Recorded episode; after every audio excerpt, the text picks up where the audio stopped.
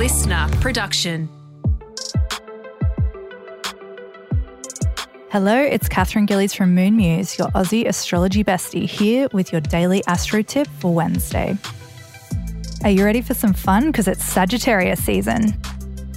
Last night, the sun moved from the depths of Scorpio into fun loving, optimistic Sagittarius. Sag is a mutable fire sign and gives off really happy and active vibes. This energy loves doing, so over the next month or so, plan some really fun activities or try something that you've never done before.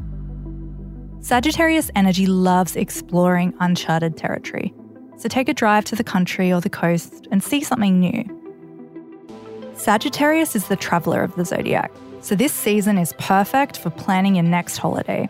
And be sure to be tapping into your big visions because the archer loves looking ahead and contemplating the future.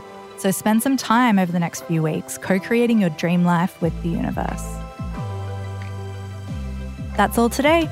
Tune in tomorrow morning for your daily astro tip and don't forget to follow me on TikTok at Moon Muse.